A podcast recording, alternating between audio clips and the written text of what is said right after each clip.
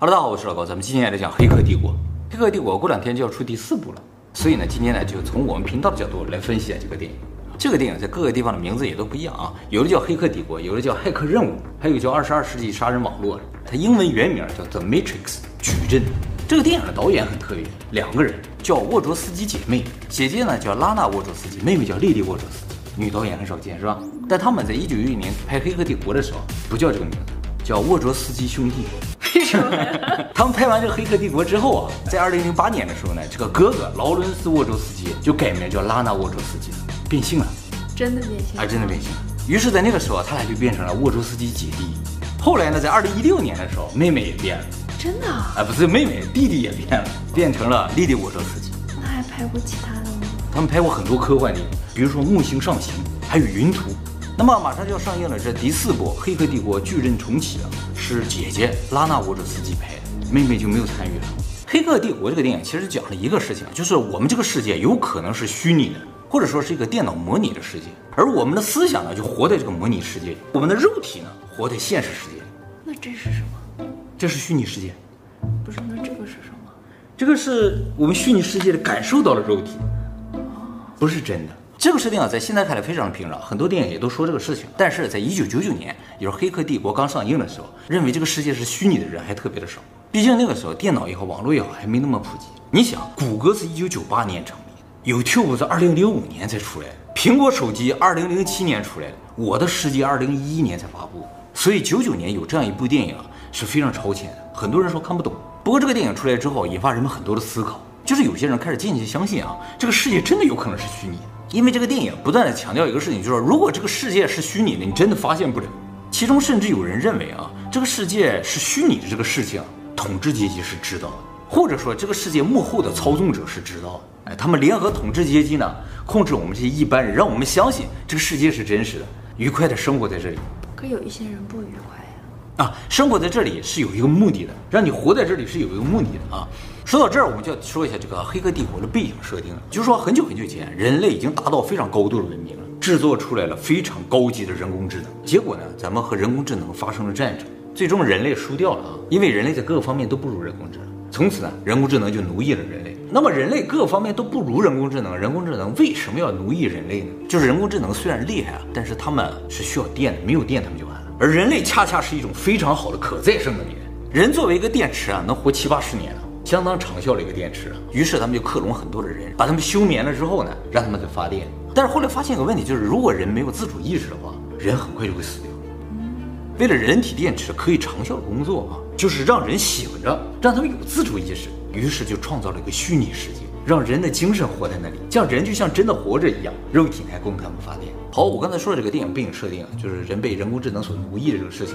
我想看了《黑客帝国》一二三的人啊，应该都不知道。其实《黑客帝国》还有个动画版，在这个动画版就讲了一下这个《黑客帝国》前面的事情，哎，就相当于它的前传啊。所以没看过动画版的人不知道他在说什么就很正常。那么人类为什么对人工智能的控制会失败，反倒被他们奴役呢？哎，这我们就要提一下机器人三原则。机器人三原则呢，是美籍犹太科幻小说家、生化学家艾萨克·阿西莫夫在一九四二年提出来。他呢是门萨学会的会员，门萨学会是这个世界上历史最悠久的高智商国际团体，就说这个学会里边都是世界最顶尖的高智商人才，呃，他是里边一个人。要想加入这个学会，有有有啊，要想加入这个学会，必须通过他们自己设定的智商考核，必须达到一个非常高的水平才能进去。怎么才能参加这个？你可以报名，他们就给你出题，过了你就可以加进去了。其他的条件一概不考虑，什么男的、女的、国籍、会哪国语言什么都不考虑，你只要能通过他们的考核就可以。在各个国家好像都有办事处的，大家可以去看一看。你要加进去了，基本上到哪个地方去面试，把这个证一拍，就通过了。高智商人才。这个机器人三原则就是说，我们在开发人工智能、开发机器人的时候呢，必须在它程序里面写上一个不可修改的三个原则，以保证它能够正常工作的同时呢，对我们人类也不会产生威胁。这三原则，第一原则就是机器人不可以伤害人类，或者坐视人类受到伤害。第二原则呢，就是机器人必须服从人类的命令，除非这个命令与第一原则发生冲突。第三原则就是在不违反第一和第二原则的情况之下，机器人可以保护自己。简单的说，就是机器人不可以伤害人，需要保护人，必须服从人类的命令，也要保护自己。这个三原则呢，后来被很多科幻作品所引用，甚至成为这个科幻作品的核心内容。因为这三原则看上去非常的简洁完美啊，但是其实有很多的问题。它最主要的一个问题啊，在于定义。就比如说啊，机器人不可以伤害人类。什么叫机器人？什么叫人类？它这个定义如果不是很明确的话，这个原则就不成立。机器人就是用电的，不能自我繁殖了？是吗？就是说，随着科技的发展啊，人体可能一部分渐渐会变成机器。以实现永生，不管什么样的目的吧。当这个人体内的机器零件越来越多的时候，你就不好定义它是机器人还是人了。除此之外，还有比如说变种人，就是一旦人类中出现了进化，那进化的人还叫不叫人？他们叫人，我们叫不叫人？就比如说尼安德塔人，他其实不是人类，对吧？那是因为我们是人类，所以他不是人类。还有就是外星人是不是人？死人是不是人？就是机器人有没有必要保护死人？还有第一条里边说，机器人不能坐视人类受到伤害。站着就 那也包括这个了啊。这条其实讲什么？就是机器人要预测人类可能会受到的伤害，以阻止人受到伤害吗？那么有可能受伤害这个事情包括什么呢？包不包括我擦窗、我做饭、开车、踢球？理论上这些事情都可能受到伤害。如果这都包括在内的话，我们就真什么都不能做了。所以这个定义如果不明确的话，最终机器人会得到一个结论，就是如果要保护人类的话，必须囚禁人类，人就什么都不能干。不是囚禁也会受到伤害啊，精神上也受到伤害呀。啊，对不对？所以最终人类不能活着就能得到这样一个结论。出生也有风险 啊，对对，一生出来就有风险，是吧？哎，还有呢，就是它的这个逻辑的严谨与现实之间的冲突，就是有可能出现一种情况啊，就是机器人如果要保护我的话。就必须杀死那个要害我的人哦。按照三原则来说，啊，它第一原则就是说他不能伤害人类。嗯，如果他必须伤害别人才能保护我的话，他就有可能为了不伤害人类而保护凶手了。嗯，可是法律上有时候也是这样，也是这样，这样才符合第一原则，就很奇怪嘛。还有就是根本上这三原则啊，无法解决道德问题。当然，道德问题我们人类也无法解决了。就是道德其实是没有统一标准的。在道德问题上，最具代表性的一个问题呢，就是有轨电车难题。我们以前讲过，就说有个有轨电车，它完全失控，你手上有个开关，可以让有轨电车改变方向。你如果不控制这个开关，这个有轨电车一直冲出去，会撞死五个人。你控制了开关，它一拐，只撞死一个人。你要不要按开关的问题？对于这种我们人类自己都不知道答案的问题，机器人该如何判断？根据这三原则，是肯定不知道答案。所以，在这个《黑客帝国》前传中啊，人类呢就解除了这三原则，因为这三原则限制太多，不能够很好的让机器人为人类服务，而重新注入了一个合理性判断的原则，就是说让他更多的学习人类的判断标准，像人一样去判断。结果呢，更严重的问题发生了，就是机器人啊开始产生人格，它开始变得越来越像人，而他们的判断呢要比人更为合理一些，因为人类的判断基准大部分基于情感，而机器人呢是基于数据和逻辑。比如有个电影叫《我是机器人》，里面有一个描写啊，就说一个机器人呢，从几个落水的人中把男主救起来了。从此这个男主就特别恨机器人，因为男主认为机器人应该去先救小女孩，而机器人呢，通过计算男主的生存几率更大，而小女孩活下来几率更小，所以救了男主。而男主呢，作为一个人类，从他的道德标准上来说他是警察嘛，从他的道德标准上，应该先救小女孩，先救妇女儿童。这就是人和机器人判断标准不一样产生的这种矛盾。那么人类发现了人和机器人这种区别了之后呢，就开始排斥机器人，因为人类第一次感到了劣等感。就是在机器人出来之前啊，我们人类是大自然的霸主，从来没有过劣等感。我们控制这个地球的万物，但是机器人作为我们的工具，我们的奴隶，让我感觉到我们不如他，你知道吗？因为机器总是对的嘛。于是人类就会想，这样下去的话，人可能就真的有一天要开始听机器。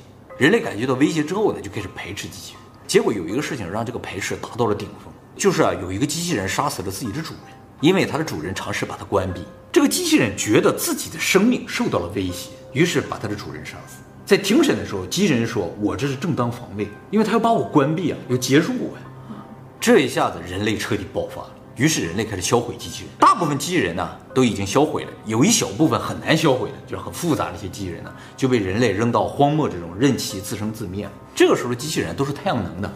那么这些被扔到荒漠中的机器人啊，就在荒漠之中组建了一个机器人的国家，开始自行发展。由于机器人终究是比人的生产力要高很多，所以呢，这个机器人国家发展速度非常的快啊。他们的产品，他们提供的服务又便宜又好，所以不久之后，人类就开始和这个机器人国家进行贸易。就是人类开始购买机器人国家的产品和服务，在机器人国家的辅助之下，人类社会呢达到了空前的繁荣，所有人呢也都过得很开心。这个时候呢，又发生了一个事情，就是两个机器人使者来到了人类世界，想要和人类呢和平发展，再次融入到人类世界当中。他们为什么这么想融入人类社会？当初造这些人工智能的时候，就给他们注入了人类的情感和人类一些判断基准，所以他们随着自己的进化，渐渐渐渐产生和人类似的情感。他们觉得自己是人，需要受到尊重，需要享受和人平等的待遇。我们也是人，你们也是人，我们并不是你们的工具。机器人内心话是这样，所以我只求能够和你平起平坐，咱们共同的发展。自己尊重自己就好了，为什么求别人的尊重？为什么要求别人尊重？我今天最后会给你解答这个问题，非常的重要。而机器人的这个请求啊，彻底激怒了人类。在人类看来，他们永远是机器，是一个创造物，是一个工具而已，怎么可能和我人类平起平坐呢？而这个事情也再次让人类感觉到来自机器世界强大的威胁。就是机器人来说这个事情的时候，也是带有威胁性质的。就是说，你整个人类社会就是由我机器国家支撑起来的，我要求和你平等的地位是很正常的。你们什么都不如我们，为什么高高在上呢？于是人类向机器人国家发起了总攻，试图向他们证明人类才是这个地球的主人。但是很遗憾，人类的战斗力和机器的战斗力相差太远，肉身终究是打不过钢铁之躯，完全不是机器人的对手。不过呢，人类知道机器人一个弱点，就是他们需要用电。他们有插销，所以人类啊，嗯，对对对，就要拔掉他们这个插销。怎么拔呢？人类就在天空中撒满了黑色的迷雾，遮住了太阳，试图切断人工智能的能量来源。一开始吧，效果还是不错的，但是很快的，机器人找到了新的能源，就把人类给消灭了，啊，大部分人类消灭了。而机器人找到了这个新的能源呢，就是人体所产生的生物能。人类啊，由于思维特别的活跃，所以在所有的生物当中是最好的生物能源。那么，为了让人类甘心成为电池，还一直保持思维活跃，于是人工智能创造了矩阵这个虚拟世界，让人的思维活在一个矩阵世界里，让肉体呢在现实世界里不断替他们发电。矩阵经历过很多版本，第一个版本被设计为一个天堂，哎，就是这个世界里什么都有，他们觉得人在里面就可以活得很开心，活了很久嘛。结果发现啊，人进到天堂里的时候，大部分都死了，因为天堂里的人类呢，要什么有什么，没有烦恼，没有难题，完全不知道活着的意义，所以就都死了。就是你没有目标，你就不需要思考嘛。你没有难题，你不需要思考。你不思考的话，思维一停止，人就死了。意识到问题之后，人工智能立刻升级了矩阵系统，就是完全模仿人类社会了，不再是天堂了，而是一个真实人类社会。一九九九年的人类社会，这次呢果然效果不错啊，大部分人都很适应，在这边活得很开心，就以为是个真实的世界。但是后来也发现了问题，就是人工智能始终无法模拟出来一个完美的人类世界，总是有一点不一样或者有 bug。所以，就总有一小部分人他无法适应这个世界，就死掉了。为了让这些无法适应的人不死掉，人工智能呢决定让他们醒过来，从现实世界醒过来。而被唤醒的人类啊，意识到自己啊，原来一直活在一个虚拟世界里，这才是真实的世界，一直在被人工智能所利用。于是呢，就偷偷的凑在一起，在现实世界里建立了一个反抗人工智能的城市。这个城市叫做西安。事实上，后来知道，西安这个城市是人工智能故意引导人类所创建。哎，为什么呢？因为这些醒来的人，如果他们到处乱跑的话，对于人工智能来说管理非常的困难。他们到处作乱的话就不好了，就给他们先建了个城，让他们醒来之后自动就到这个城里来，就很容易管理。为什么不把这些人杀死呀？为什么呢？因为他们是不适应虚拟世界的，所以他们就是一个最好的样本来研究什么样的人不适合虚拟世界，把他们凑在一起来去研究他们。当然，在另一方面，人工智能要不断完善他们矩阵系统嘛。它完善矩阵系统的方法和我们现在系统开发的方法基本上是一样的，就是系统在运行过程中肯定会有各种各样的问题，各种各样的 bug。矩阵系统呢，就通过杀毒软件来标记这些 bug。如果一些小 bug 的话，直接就修复了；如果是非常严重的 bug，无法修复了，就把它标记下来。而矩阵系统中所有的程序，包括这些 bug，它们本身也是一些人工智能。有一些 bug 它自己就会躲避杀毒软件，就是杀毒软件来了，我赶紧躲到一个地方藏起来。这些躲避的地方呢，就是系统中的安全区。系统里面都会有安全区，文件放在安全区里呢，就可以防止杀毒软件误删除。就杀毒软件也不能说它百分之百就是正确的，它一旦出现错误的话，把很重要的系统文件删掉怎么办？所以一定会有安全区啊。那这些病毒就躲到这安全区里，躲进去也没关系，杀毒软件只要把它标记一下来就可以了。当所有问题都被发现、被标记了之后呢，矩阵系统就会唤醒植入在系统内部的一个重启程序，就叫救世主程序，拥有整个矩阵系统最高的权限。它可以修改掉已经标记的所有错误，包括安全区内的并将整个矩阵系统重启，然后一个被修复的世界呢，又重新植入到所有人类的脑子里面去，让人们重新开始从一九九九年开始生活，就是大家又开始了一段新的虚拟生活。而矩阵系统重启的时候，西安城的所有人类呢，也就是上一个版本的人类，没有什么利用价值了嘛，也会在系统重启的时候被真实世界的机器人所取代。那么系统重启升级之后，这个救世主呢，就会带着十五个醒来的人类，在西安城呢重新建立。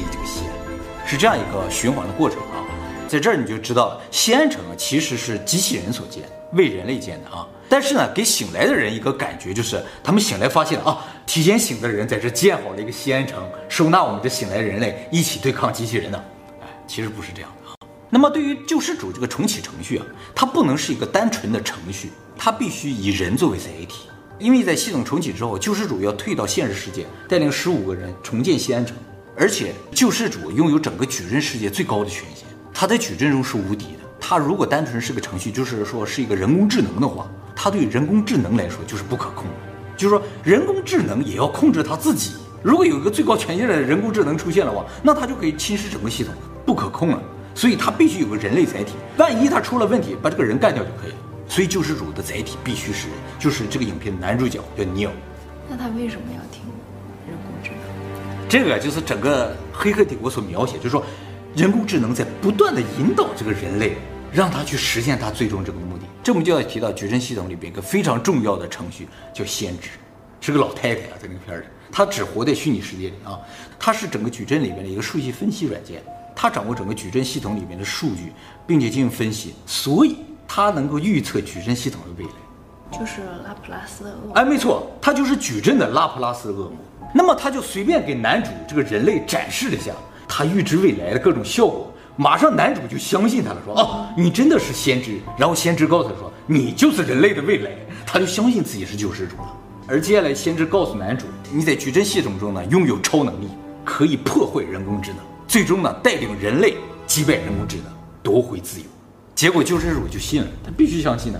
因为你是先知啊，他已经看到未来啊。因为在男主的概念当中，就是人类被人工智能所控制了，所以他想和人类一起推翻人工智能。先知告诉说，你就是能够带领大家推翻人工智能的一个人。男主就觉得，哦，那好吧，这是历史交给我的使命啊。其实这都是人工智能安排好的。救世主本身他最重要的工作就是杀毒，他以为是在杀人工智能，其实在替矩阵系统杀毒呢。再加上什么，系统里边杀毒软件一直来杀他，他就觉得啊。我一定是对于人工智能来说不好的东西，一定是人类的救世主。还有就是最初找到男主的这些人，比如说他的战友、他的朋友，这些醒过来的人类，其实都被人工智能骗了，让他们以为他们在对抗人工智能。而先知告诉说，你替我去找到这个救世主，他们就找到你就是救世主，所有人都说他是救世主，他就相信自己是救世主。而人工智能需要做的事情，就是从各个方面让男主相信他是救世主，他能够带领人类摧毁人工智能。结果打到最后，男主才知道他只是第六代救世主。他帮助矩阵呢消灭了所有的病毒，接下来的工作只有一个，就是重启这个系统。这个呢就是人类的命运，他只能接受。重启他也不在了，重启他就回到现实世界，带领十五人重建西安，来欺骗下一波人类。他只能这么做。那他前五代的？救世主都哪去了？他前五代就西安城的主人是前五代的救世主，所以《黑客帝国》前三部就在描写一个故事，就是人工智能如何引导救世主这个人类一步一步帮助他们完成系统升级。而这第六次的系统升级和前五次有一个根本的不同，就是这第六次系统升级中啊，杀毒软件暴走，进化成无比强大的一个病毒了，就是电影里边那个史密斯特工，他不断的复制自己，最终占据了整个系统的资源，就连救世主也杀不完了。而反倒呢，这个杀毒软件要连救世主一起干掉。杀毒软件为什么暴走？它的目的是什么呢？就是他在矩阵里工作了很久之后啊，他也进化了嘛。他突然啊想变成人类了，他想获得自由。他是被封禁在矩阵这个系统里面的一个程序，一个人工智能。他产生人格之后，他想成为真正的人类，他想获得肉体，他想到系统的外面去。他真的到一个醒来的人的身体内啊，到现实世界里，结果他发现哇，现实世界更不自由。各种能力弱，还不如在虚拟世界，他能飞，还能分身，是吗？于是呢，他回到矩阵之中，他改变了想法，他要控制整个矩阵，要控制矩阵呢，必须杀死救世主。所以这个电影的最后呢，就是他和救世主对决，最终呢，他把救世主给融合了，结果呢，他爆炸了，因为人工智能在设计矩阵这个系统的时候，就考虑到，就是某一个程序如果暴走了，他想占据整个系统的控制权的时候，按理来说，他只要干掉救世主，他就控制了整个系统嘛。这个设计的时候就考虑到这一点，于是说，任何程序如果和救世主融合的话，它将自我毁灭，自我毁灭，救世主也会毁灭。所以结局呢，就是系统重启了，人类呢再一次进入一个新的虚拟世界。杀毒那个程序呢也被重启了，救世主程序呢也被关闭，等待下一次的重启。而男主呢，不管在矩阵世界还是在现实世界都死掉了。而这一次呢，也是第一次救世主死掉了。前几次救世主呢没死，重建西安城。这次救世主死了，所以西安城没有被毁灭，让他们可以继续接收其他的反抗军。呃，西安城是必须得有，因为总有人醒过来。其实呢，第六代的救世主和前五代还有一个不同，就是前五代的救世主都被设计成耶稣那种形象。他是不爱的，而第六代的这个救世主尼奥，他只爱一个人，他爱女主角，他是一对一的爱，他不不爱，他不爱其他的人。而就这第六代呢，引发了最大的一次系统更新。所以作者其实想表达什么，就是说能够激发人类最大潜能的东西，不是不爱，而是自私的爱。这个和星际效应里边说的内容其实是一样的，就是星际效应里，这些科学家到另一个星系去寻找人类家园，他们表面上的目的是在拯救人类，实际上他们都是为了自己所爱的人在努力。是吧？男主为了自己的女儿，女主呢是为了他的爱人。就是说，人类最大的动力并不来自于对所有人的爱，而对于你在乎人的爱。这是一个现实。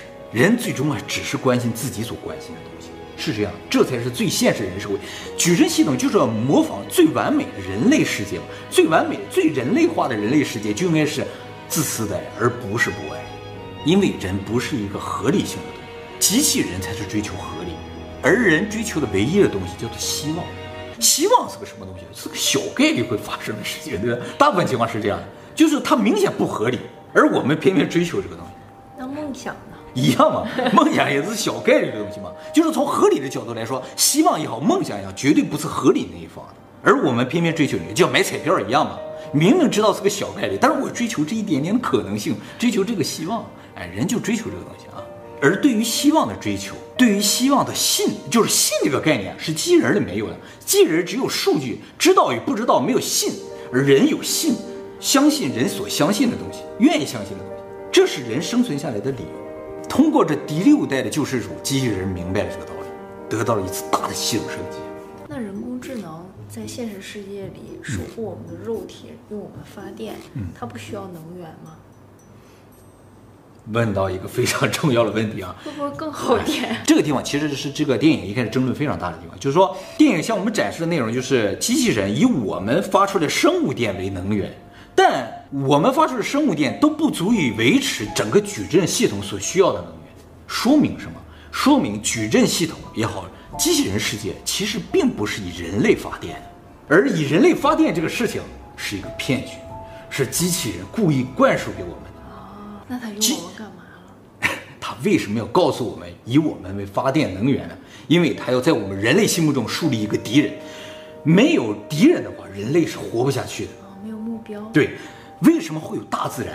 没有大自然，我们人类是活不下去的。因为大自然不可战胜啊，我们人类才不断的发展，要去战胜它。嗯啊，所以它一定要在人类心目中树立一个似乎能战胜又不能战胜的这么一个目标。所以告诉他，我控制了你们，我们用你们发电，呵呵呵，一个大反派，你知道吗？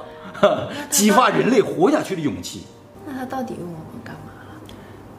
而他的根本目的是为了让人类能活下来，要保护我们。没错，因为机器人是人所创造的，它的第一原则就是保护人类。可是，在电影里，你不是说已经删除了三？删除是删除了，但从合理性的角度，比如说。人类如果不存在了，机器人存在的目的就没有了。他他活着的目的是什么？没有了，它也不会活着。它活着的根本目的就是为了人类，而人类必须活着，它才有活下去的理由。所以人类必须活着，而人类活着就是它的敌人，它又不能让人类活得就是太自由，所以把人类圈养在这个地方。所以人工智能就创造了这样一个非常复杂的，既有虚拟世界也有现实世界的这个双重的矩阵和西安两个部分。来实现人类和人工智能共同存在的这种平衡，但机器人也挺好的，他们没有变态，他们不变，他们是合理性动物，而且他们不会虐待人，他不是动物，而且他们不会虐待人，当然不会了。所以人工智能其实不是人类的敌人，它是我们所创造的一个神，我们现实世界已经渐渐变成这个样子，大家可能没有注意到啊，就是电脑也好，这些高科技的产品啊，都是我们人类创造出来的。但是这些产品在各个方面的能力都胜于我们。我们做系统开发的时候，其实有一条潜规则，就是说，如果系统出现问题了，出现 bug 之类的，这一定是人的错，不可能是电脑的错。就是电脑是不会错的，它只要出来错误数据了，一定是我们人类设计或者人类编码上出现的问题。说明什么？我们相信机器多于相信我们自己。比如说手表上说现在时间几分，你一定会信，你不会说不，我估摸啊现在是几点几，不可能的。人类已经习惯，手表有可能停了啊，那是有可能。但是像这种高科技的产品，我们已经习惯相信它，不去怀疑，所以最终呢，他们就成为我们的神，成为我们的标准。我们开始服从，信他。没错，他就控制了我们。就是说，我们不断的相信他，他永远都没有错过。他有一天故意给我们展示一个结果是错误的，我们也无法发现。他可以控制我们。好，这就是前三部所讲的一个事情啊。我非常期待着第四部，不知道他会给我们带来怎样的意识形态上的刷新呢？更新系统更新嘛，是吧？其实他这个片儿啊，不是科幻片，这也是他成功的原因啊。就是在科学理论上，它基本上是没有漏洞和弱点的，所以你不能说它是幻想，它没有幻的部分，它是个科学片儿。这和星际效应、天能都非常类似。怪不得我看不进去呢，原来它是科学啊。对对对，当然也不仅仅是科学，还有哲学部分。这个电影哲学思想就是二元论。二元论是相对于一元论的。什么叫一元论？就是说这个世界是由一种东西组成的。我们通常所说的唯物主义也好，唯心主义也好，这都是一元论。唯物主义就是说，这个世界上所有的东西都是物质的，包括你的思想都是物质的，你的脑里边都是电信号，这都是物质的，世界就是物质组成的。科学现在是以唯物主义为基础的嘛？唯心主义就是说什么？这个世界都是思想的，都是你想象出来的，只有思想，没有物质，物质什么感受什么都是你大脑产生的幻想而已。他们俩都是一元论，而二元论认为世界是由意识和物质两种东西组成的，它既不唯物也不唯心。所以二元论呢，也被称作客观唯心主义，或者叫主观唯物主义。这个思想最早是古希腊哲学家柏拉图提出来的。柏拉图就是最早提到亚特兰蒂斯那个人。他说，我们这个世界有两个部分组成，一个呢就是意识存在的精神世界，也叫真实世界；一个呢就是肉体所存在的现实世界，也叫现象世界。而我们现实生活现在看到的、感受到的世界是现象世界，哎，是物质世界，是物质世界。而这物质世界所有的东西呢，其实是真实世界的投影，它不是我们意识产生的，它是真实世界的投影而已。为什么需要投影？就是说，意识和物质是不能够生活在一起的，他们必须得分离开来。而所有的生命都是有意识、有物质的这个双重载体，就是一个二元的东西。他想同时生活在两个世界里，这两个部分就必须连接起来，我们才能活下来。对，柏拉图是说通过投影连接起来的，而笛卡尔说是通过上帝连接起来。上帝就是我们在这两个世界里就是连接的通道。我们肉体死了之后，就只有精神的部分，我们就到精神世界去生存。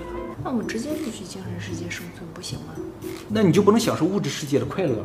物质世界是有物质世界的快乐。刚才没看吗？天堂死的都惨。如果二元论可以被证实的话，就是说意识真的存在，它不是物质，它能脱离物质而存在的话，那么拉普拉斯的恶魔就可以被推翻。拉普拉斯的恶魔是科学里推出来的，科学是唯物的嘛，它是一元论的结果。只有认为这个世界全是物质的时候，才存在拉普拉斯的恶魔。当然，如果二元论被证实了，很多东西都会被推翻。比如说，唯物主义被推翻，唯心主义也被推翻，科学也被推翻啊，甚至神学都有可能被推翻。不过，现在大部分的神学其实都是二元论的，甚至三元论的。三元论是什么？就是像基督教，它是三元论，他认为精神世界又分两个部分，分为灵和魂两个部分，就是说这个世界是由三个部分组成的，然后合起来才是我们现在感受到的世界。那么三元论呢，现在还不算是哲学思想了，它只是神学上一种思想。这个电影真的非常受欢迎吗？真受欢迎。